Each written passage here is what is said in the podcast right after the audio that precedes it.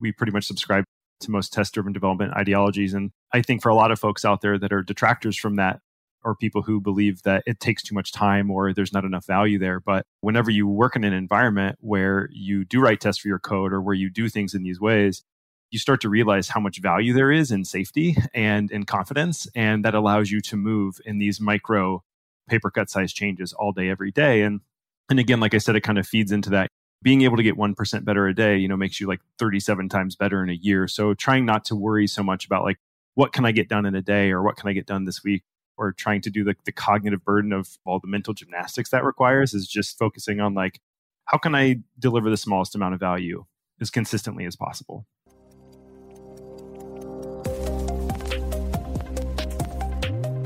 from 7 CTOs. My name is Etienne de Bruin, and you're in the CTO studio. Welcome to the CTO studio. Today we talk to TJ Taylor, EJ Allen about their software development methodology over at Mobilize. I loved my conversation because clearly they are ethos driven, values driven and it's amazing to see concepts like trunk based development, feature flags, all empowering a team to be more creative, to be more safe, and to get more done. So enjoy. EJ, TJ, two people, two instances of the human genome. Welcome to the CTO studio. Thanks for having us. Yeah, happy to be here. Yeah, it's awesome. You guys are both with Mobilize. EJ, your CTO, and TJ, your staff engineer. Nice. So EJ and I have been riffing on the software development process, trunk based development, feature flags, the agile manifesto in so called agile processes.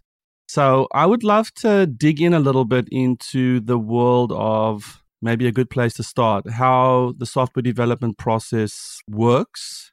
And I'm sure you're going to say one or two things that pique my interest or is going to potentially send EJ off on some rant. So, and that's what I'm, TJ, you're on my mission is to activate EJ. Is that an agreement we can make? I think that's a daily goal of mine. yeah. Well, what's great about that is that TJ is equally passionate about these things, which okay. is exactly why I've brought him. So wow. this should be a lively conversation. I love it. Okay, so why don't you guys just tell me what is Mobilize? I am actually violently attracted to the Mobilize cause since I am, you know, founded seven CTOs. And in talking with EJ, we share a lot of the same philosophy about community engagement, tooling towards that goal. Tell me a little bit about Mobilize, and then we can dig in. Yeah, awesome. So my name is EJ Allen. I am the CTO at mobilize.io my real name's Eric, but there's always at least two Erics at every tech company I've ever worked at. So EJ's always been what people there's always me. Erics and there's always Brian's. Yeah, totally. Not to mention like having like a two letter email is pretty cool. Let's face it. It's uh, it's like a flex. So what is Mobilize.io? So Mobilize is it's a professional networking platform and the reason that we say that we exist is really to connect people, to build communities of trust and unlock human potential. And I think what's really cool about mobilize and one of the reasons it's easy to be passionate about coming to work every day is because not only do we try to build the tools that enable communities of people to do their best work in life but we're sort of a product of our own product as well. And by that i mean as an engineering team as a company and as an organization you know we sort of exist to build a community of trust to connect with each other and to unlock human potential. There's a lot there. We can kind of unpack what that means. And a lot of that ethos personally comes from sort of the path that I've walked in my technology career and you know how connecting with people and having a really nice community has really uplifted me and unlocked a lot of potential for myself and so you know ultimately that's why we exist that's why I love coming to work every day and, and that's why it's it's easy to feel a good connection with Mobilize. Do you have a specific Ruby community or, or what is it that you've created outside of Mobilize? You're also leading some other initiatives, right? Well, outside of Mobilize, I've always been a member of many different Ruby communities. So, like when I lived in the Denver area, the Denver Ruby community is an absolutely thriving and amazing network of folks. Same with the Rails community there. But outside of that, I've sort of been cultivating a community that is more of a private one in my personal life of all the folks that I've met all along the way. And that particular community is a community that has done events outside of work and wow. we all connect with each other on a personal level and and every single person that's part of that community some of whom i'll probably mention in this conversation today have really played a key role.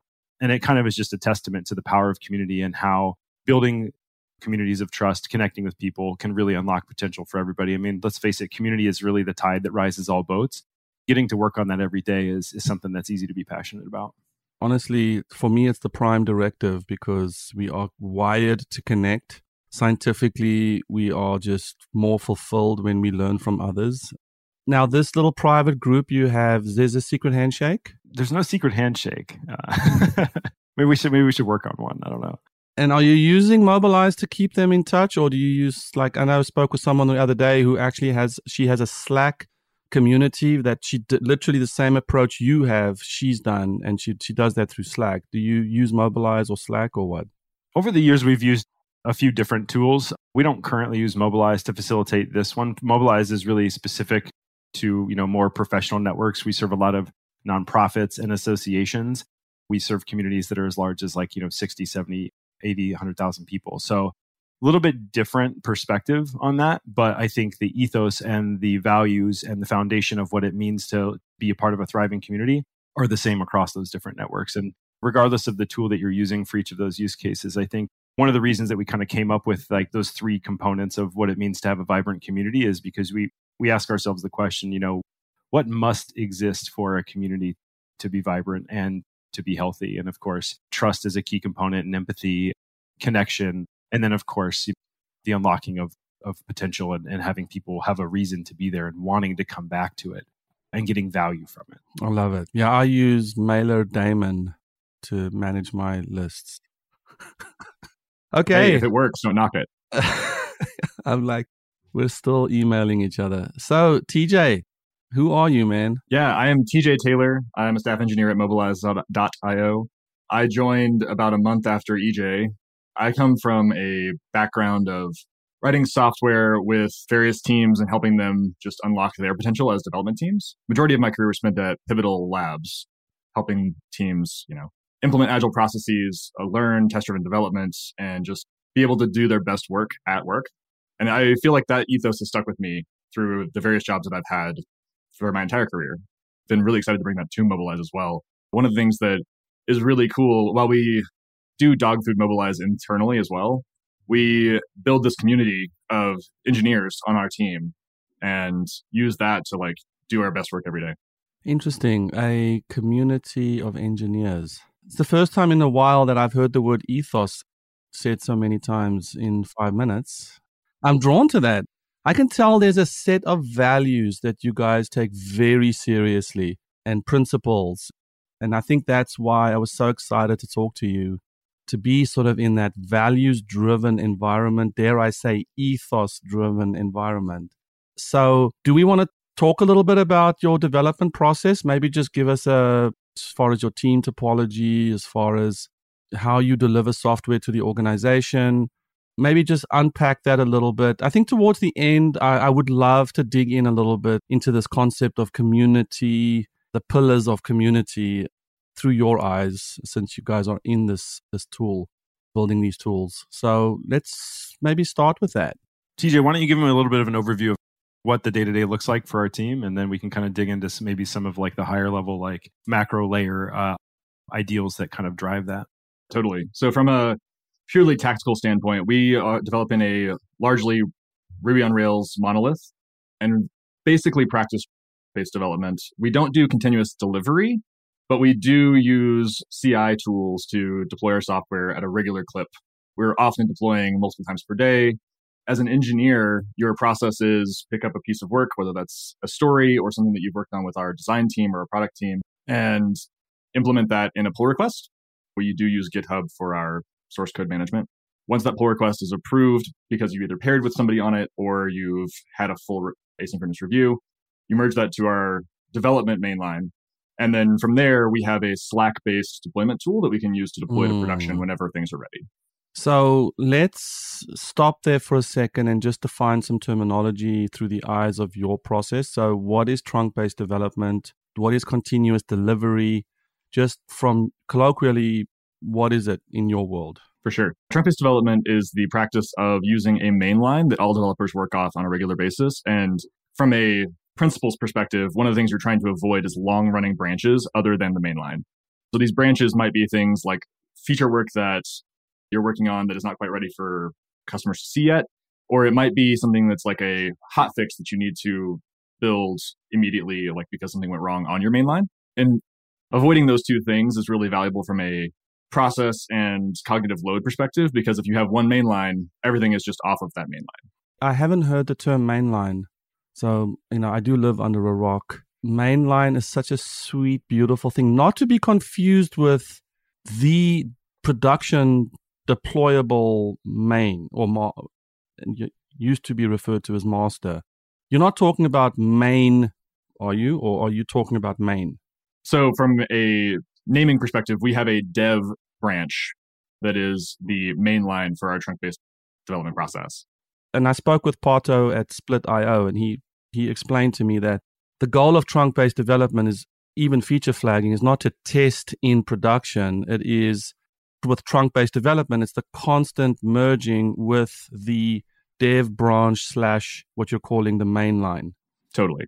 And from a rules perspective, or however you want to implement this, it could be your production line. I've worked on teams where that is the case.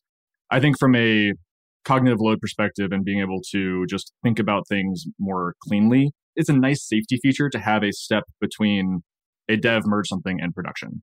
I think that in a future world, we can get there at Mobilize. We're just not there currently.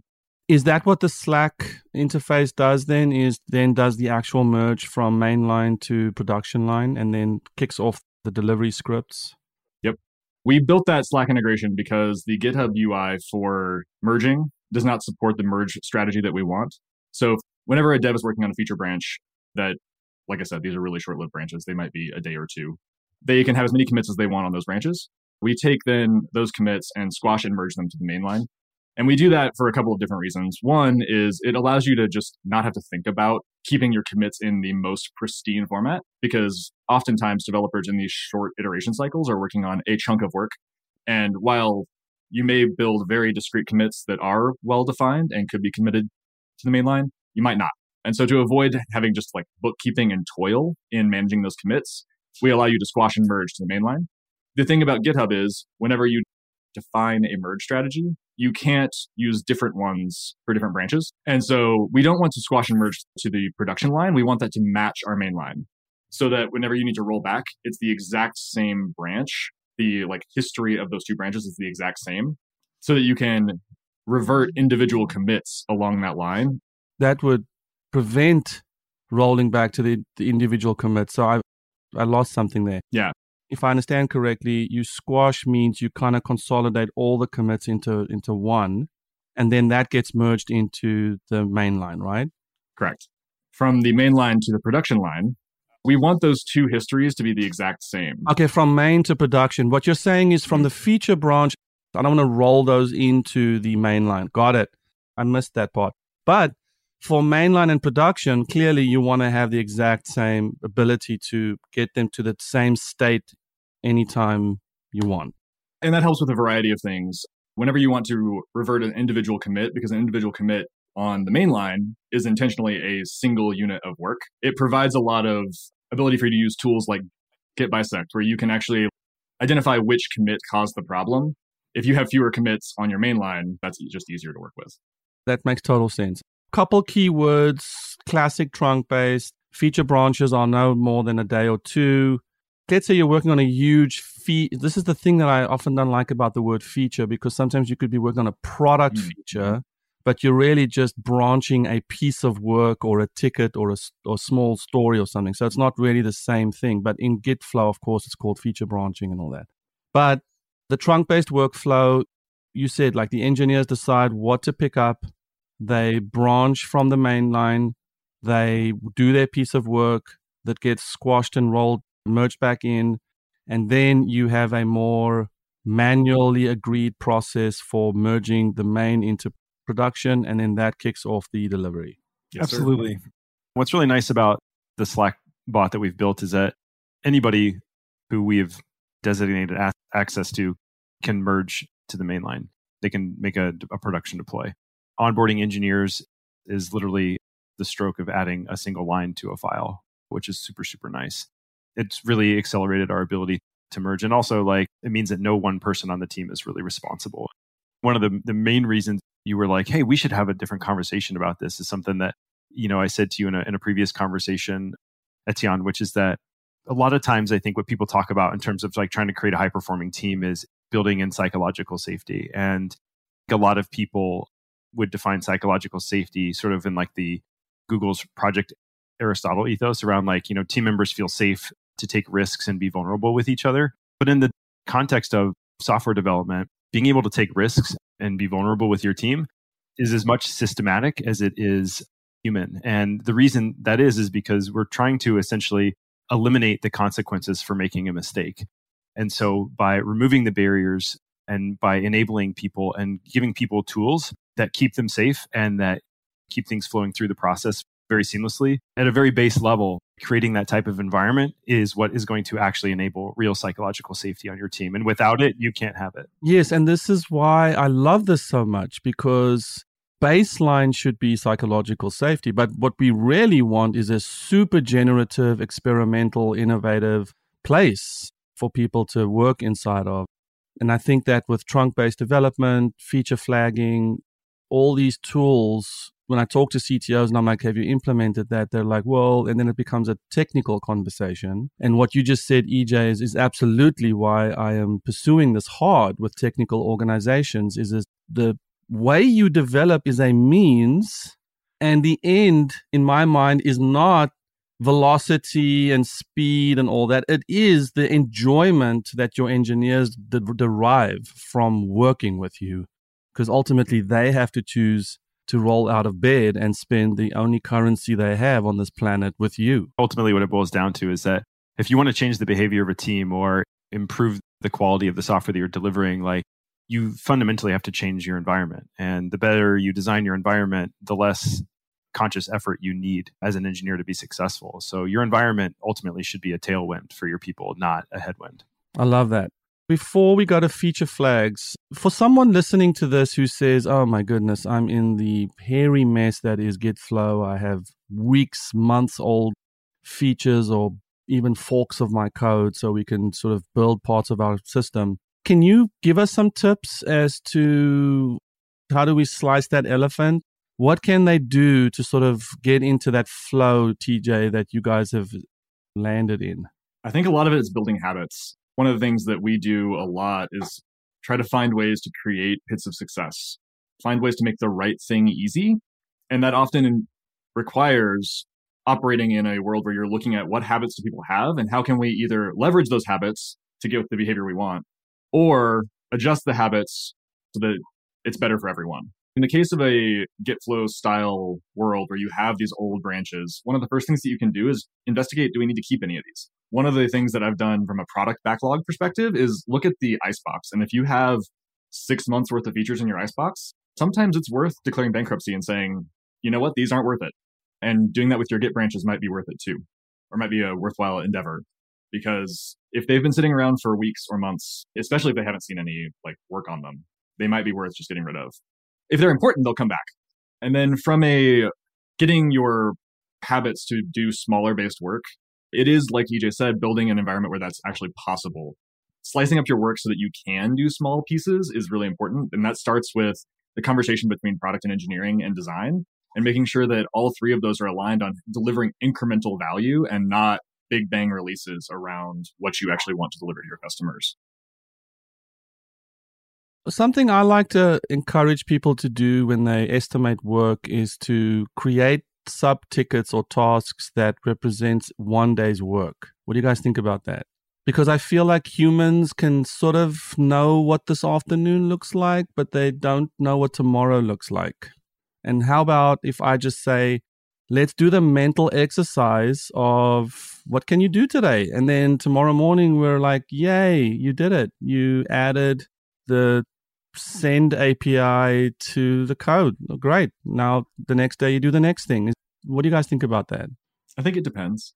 I see a stunned silence and confusion on EJ's face. So, yeah, I mean, that doesn't really resonate with me, to be honest. I think, you know, we work in such smaller pieces than that. Oh, hang on, hang on. So, you're saying even smaller than that? Absolutely. I mean, I think, just like throw a statistic out there, I think just over like the last two weeks, with the average pull requests per developer each day has been somewhere in the range of like four.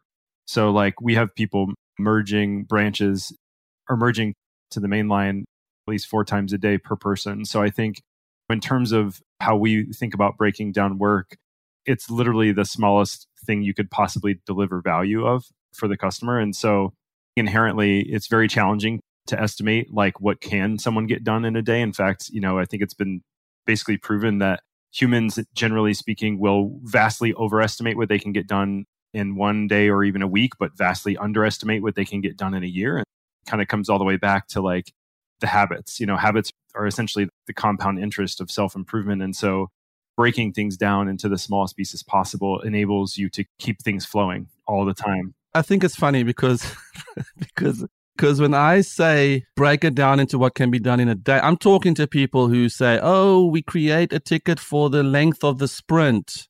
And EJ is like, yo, dude, no, we're doing tickets that are like hours, not like in minutes. It's not in what can be done in a day.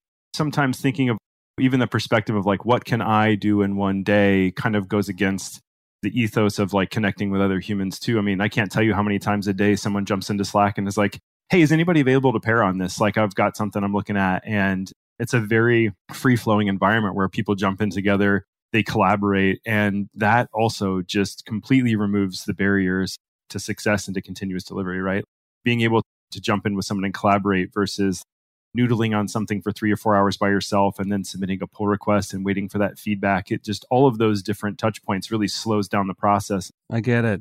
And so what I'm hearing is if you said what can be done in a day, disincentivizes you to be available to other people because you're like, boy, if I jump in with Bob, I am going to be late on what I said I can do or my pod could do. What I'm hearing you say is, how can we pick our work in a way that still makes us available to help others? And also, how can we deliver value to the customer? Because at the end of the day, my work is not necessarily as important as the work that the team is doing and delivering to the customer. And so it's really about being able to say, hey, everything the team is doing is important. If we're getting something across the line, that's better than me noodling on something for four hours by myself. I would rather us spend time together because then that's building trust between our team, which is a foundational thing that we need. It's also unblocking someone else. And oftentimes, if you jump into a pairing session, you'll have time to both chat about each other's work. Like you were blocked, but and you raised the hand, but also we'll finish up what you're working on, and then we can talk about what I had as well if I'm stuck. If I am a developer on your team, walk me through a day in the life of an engineer inside of your process. Most days, let's say you're you're starting clean. You have nothing no work in flight. You don't have any stories in Jira that are assigned to you. The next thing you'll do is look at Jira. Is there something that I can pick up right now and make progress on? Pick up that thing, start working on it.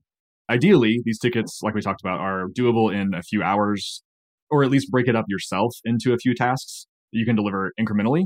Then let's say that you notice something in Slack where somebody says, Hey, I'm stuck on XYZ.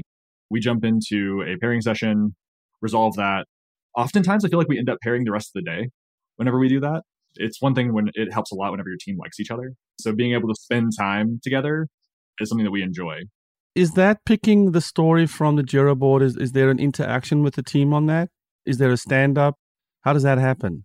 Yeah, so we do, we work in sort of like two week iterations. And every other week we have what's called an iteration planning meeting where we get the team together and we sort of have like what's called like the up next column and so the up next column is a column of bodies of work that are all in order of priority and so how things get into that column is a whole other topic of conversation there are bugs that show up in there.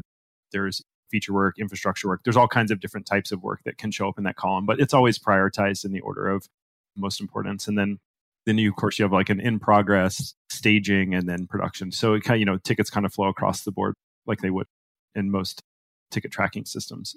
Like i said like i asked tj if i pick something up i'm technically going to be creating my branch working on it and then merge it back if I'm pairing with someone, I'm pairing on their branch uh, ostensibly, and we work together on that branch, that thing gets merged back. Then within whatever development process you have, whether it's stand ups or sprint planning or whatever, a lot of interaction in Slack on, okay, I'm working on this. And then we pair, like TJ said, maybe you can pair for the rest of the day or the next couple days. But I love kind of what you said around the assumption that everything the team works on is important. I sometimes feel like, depending on my own stress levels, and maybe in the role of CTO or dev manager or process manager, that I become the judge of, oh, no, no, that's not important. You should work on this. Or, no, no, you've spent way too much time on this. Let's move it to that. What are your thoughts on that? I think because the stories and tasks are broken down enough, we're able to be nimble about changing what we're working on at any given time. So I don't know that we ever have that problem necessarily, or it becomes very obvious very quickly. Like if someone slows down and isn't delivering regular source code or changes or pairing with somebody, it's not something that we like track. We don't have a number anywhere that says like Joe Schmo delivered 17 pull requests yesterday or anything like that. But it's kind of a feel that the team has because we're all like able to keep it on track with each other. The interaction between the team around picking something up and how do we like make sure that there's no stepping on toes is another thing. Oftentimes those tools like Jira become bookkeeping. You don't think about actually like keeping them up to date. And so there is a bunch of asynchronous conversation happening in Slack where it's like, hey, I got stuck on something and the ticket was broken down enough so that happens quickly. It's all about like creating those fast feedback cycles at every level of our process so that nobody ever gets stuck for too long to make sure that the features are actually getting delivered at a good cadence. You always get that dopamine hit whenever things work out well. And so we want to keep that feedback loop to dopamine hit as quick as possible. So how large is your team just so we can know people can know what we're talking about? Yeah, so in total when you think about like full-time product engineering and contractors, we're about anywhere from 7 to 8 people on the average day.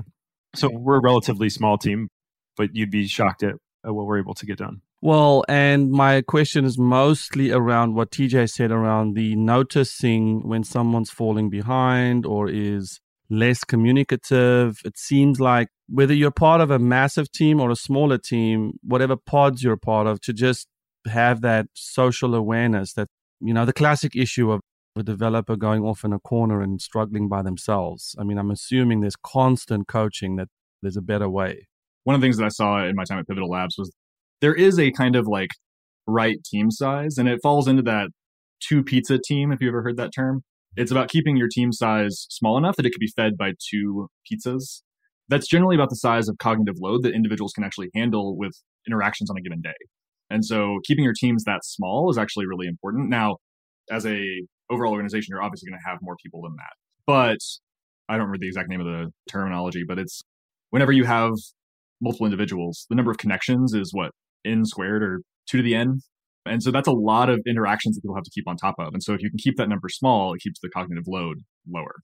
So let's move to feature flagging. So you have a nice process for merging and keeping the branches short and short lived. Do you guys use feature flagging? We do. So this is how we manage the conversation you were talking about with features at the different levels. And so there might be a developer task that is like a refactor, or there might be a larger overall customer facing thing that is going to take multiple weeks to actually deliver. So while we're delivering customer value at, a regular clip multiple times per day, there may be a particular part of that or a large swath uh, feature that we want to deliver all at once. So we'll use a feature flagging tool to wrap that functionality and create a, a seam in the code so that you either have the feature on or feature off that we can do percentage based rollouts or individual user based rollouts or in our application, we have communities. And so we can actually roll out to individual communities as well, which allows us to try something out for someone, which can be valuable from a feature perspective. Or if we have something that is like a upcoming data migration and we want to make sure that things are going to work properly with two different versions of this data path, we can turn that on for a few people and see if it works. And we do that with either a percentage based rollout or, as I mentioned, the other various versions of those flags. Yeah. So the progressive rollouts, the canary releases, that kind of stuff. One thing I find particularly attractive about feature flags is that you could potentially empower product managers or non technical people to turn those things on and off. Do you guys have that? We do. The tool is actually available. There's a UI available in our admin tooling where anybody in our product organization can go in and manage those. Uh, we do have those versions so we can see when things change, which is actually valuable from a incident perspective as well. Being able to look back at the history of those flags and what versions they were in at any given time lets mm. us denote what went wrong if something goes wrong. And is the tool a home rolled tool or some gem that you guys are using? As we said, we're a Ruby on Rails shop. And so there's a tool called Flipper that manages your feature flags in your database. And then we wrap that with a tool called Paper Trail that does the versioning. Okay, cool. Something that's driving me a little nuts is let's say you have a feature that changes the database fundamentally. How do you separate that for features that when it's on or when it's off? Do you change an API endpoint to a different database or how do you do that? That gets into all kinds of different techniques and strategies. Additive changes are always safe, almost always safe. And so you get into problems whenever you start trying to change the behavior or change the structure of something. And the easiest way to do this, if it's an underlying thing that's not a public API, is to add a new thing, migrate over to the new thing, and then remove the old thing. Mm. And so this can happen at various different levels. It can happen at the method level, the class level, the database level with a column or a table. And we do that all the time. These are like private APIs. The customer is not aware of them. So we can do that. That becomes a very rote process that you just work through day in and day out. Our database, as over the many years, has accumulated lots of tables and columns that are now unnecessary. And so we're actually working through the process of removing those unnecessary tables and columns. The same process that I just described works there too. You rename it to something that you don't use, make sure that nothing breaks, and then remove the old thing. So is this the ideal state then one where if whether the feature's on or off, it points to the same data structure. You're not you're not trying to host two different things. So whatever method you use, it sounds like your approach is, hey, let's always make sure that whether the feature's on or off, it's an additive feel to it and not completely separate store. You try very hard to yeah, yeah avoid destructive changes. And you only do those once you can verify that it's safe to do so. So you might add logs around the thing to make sure it's not being used if it's a method or a data access. We even use alerting sometimes where it's like, I need to really be sure that this method is no longer called or this column is no longer accessed. And so we will actually add a exception around that that says notify a developer and on call if this actually gets hit. Yeah, I think there's some other techniques too, Etienne, that, that we've used in the past, uh, you know, in terms of like it's oftentimes it can be very difficult to formulate a mental model around how to migrate from point A to point B. And oftentimes what that means for us is adding the new column to a database and not even be using it and do double writes for a while. And then you start switching over your reads to the point where all of a sudden now you're reading from the new column and you've verified that everything is still working. And I think for a lot of folks, that feels like a lot of extra work. But what it also does is it allows you to break everything into really tiny pieces and keep moving every day at the same clip. Sort of like we're also a very test heavy shop. We pretty much subscribe to most test driven development ideologies. And I think for a lot of folks out there that are detractors from that, or people who believe that it takes too much time or there's not enough value there. But whenever you work in an environment where you do write tests for your code or where you do things in these ways, you start to realize how much value there is in safety and in confidence. And that allows you to move in these micro paper cut size changes all day, every day. And and again, like I said, it kind of feeds into that. Being able to get 1% better a day, you know, makes you like 37 times better in a year. So trying not to worry so much about like, what can I get done in a day or what can I get done this week? Or trying to do the, the cognitive burden of all the mental gymnastics that requires is just focusing on like, how can I deliver the smallest amount of value as consistently as possible? See that as a recurring theme is is really bite-sized chunks, small batches. Just makes so much sense that the conversations feel like so much more manageable around a two paragraph conversation versus go read the whole book and then come back and let's discuss what we took away from it, you know. So on the testing, and I kind of want to weave this in with legacy. Do you guys deal with legacy code? TJ, you kind of alluded to that. Oh, definitely. um, so maybe context of this might flow from TJ to EJ to the C suite, but hey, you know, we want to quickly add these things. Last time you guys did it, it went really quickly, and now you're telling me it's going to take two months, three months, four months. And clearly, because there's some legacy or refactoring involved, the business starts wrestling with this technical debt issue we don't have to get into all those conversations. Maybe we should, but how do you deal with your legacy code in as much as the business seems to want you to deliver faster? Yeah. Let me rephrase it. Your customer being excited for the thing that they were hoping they would get. For sure. From a technical perspective, we have a couple different strategies to operate in legacy code. A lot of them come from working effect- effectively with Legacy Code book by Michael Feathers. The biggest one that's actually saved our, our bacon quite a bit is writing characterization tests. And so this strategy is I have some code that is not currently tested and I need to make a change in it. It's big, it's hairy, it's scary. The first thing that you can do is wrap that in a series of tests that characterize exactly what it's doing.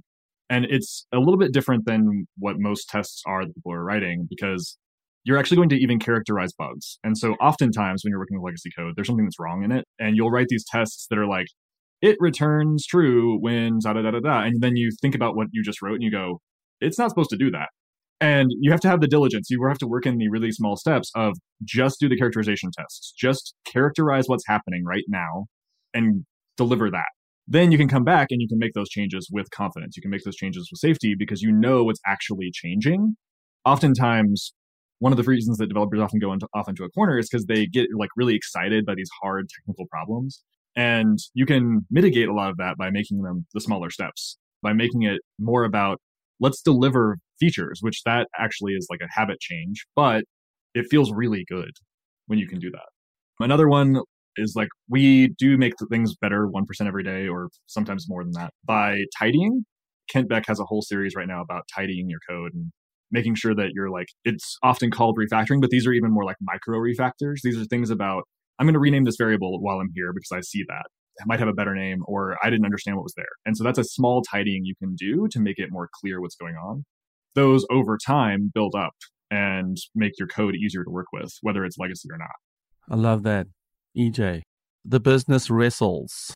Yeah, absolutely. I mean, I think this is sort of like the eternal conundrum for technology leaders, right? I mean, every business wants to be able to deliver as much value as humanly possible while still also keeping the lights on, staying within security compliance, et cetera, et cetera, et cetera. And I don't think that there's ever going to be a time where there's not a healthy level of tension between those two things. When we look at how we manage our product roadmap, I'll say that you know over the last year of being a CTO, this has been one of the areas of opportunity that I feel like I've grown in the most is like really understanding, you know, coming from more of an engineering and technical background to having to have those conversations around, you know, what are our customers looking for? What do we need as a business? How can we have a great relationship? Because let's face it, there's not a single business out there that can be successful relying on, you know, one leg of the stool.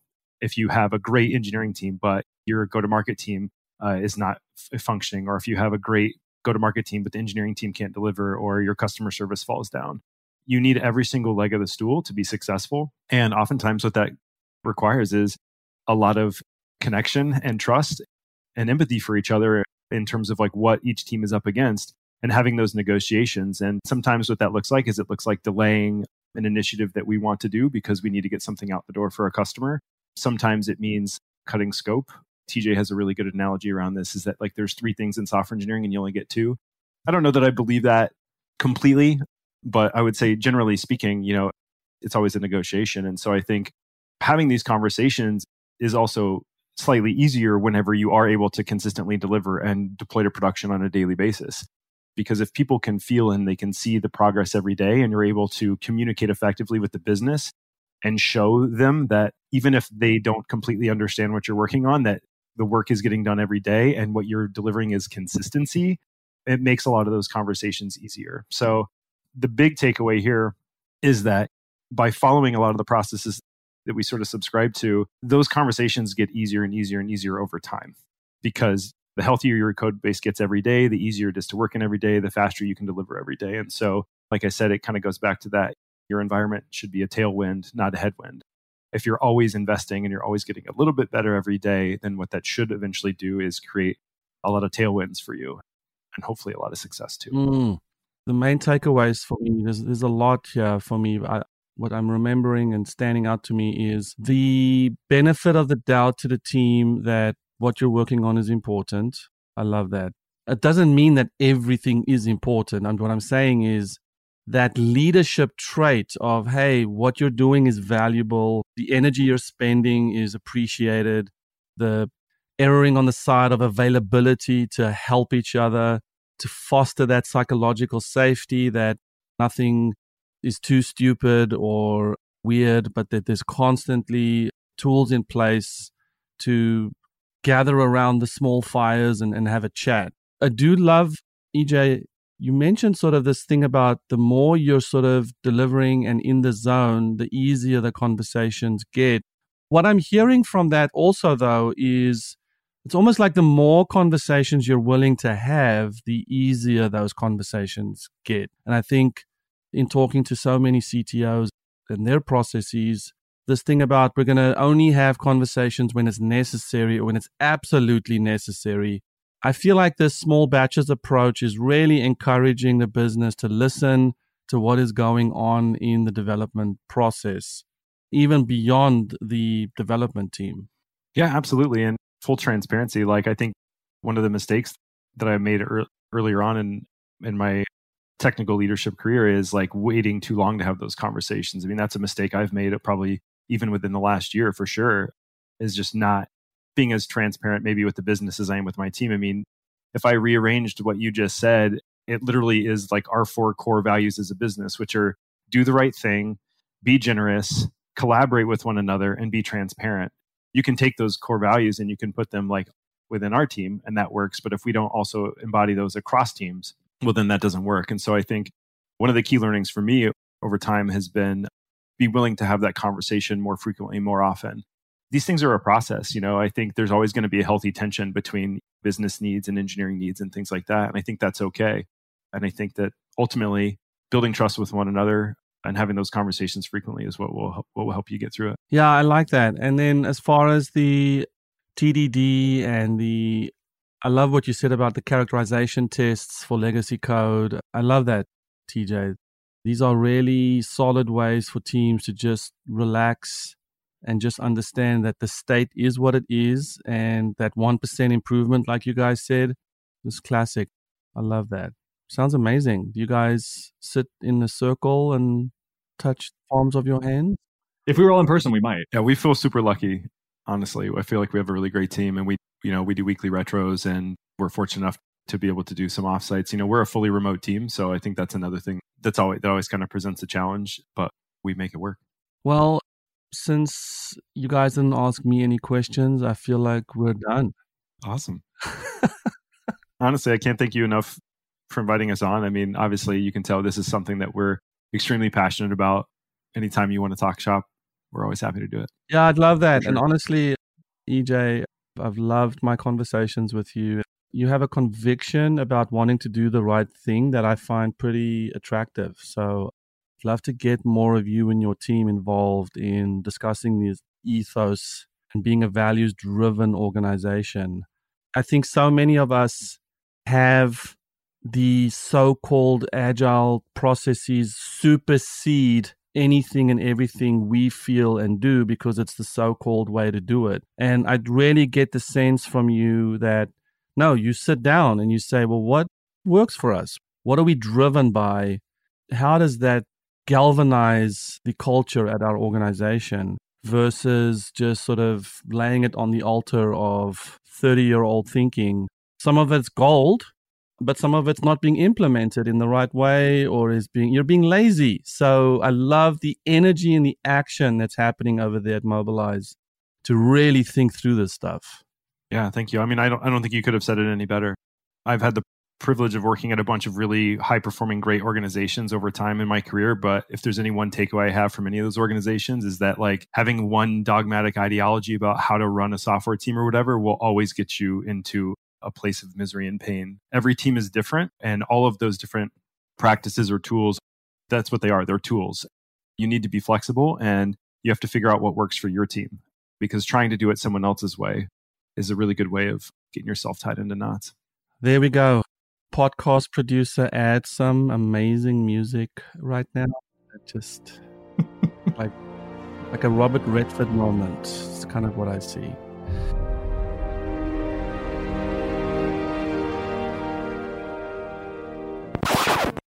Love it. Okay, thanks, guys. See you soon. Appreciate you. Awesome. Cheers. Thank you so much.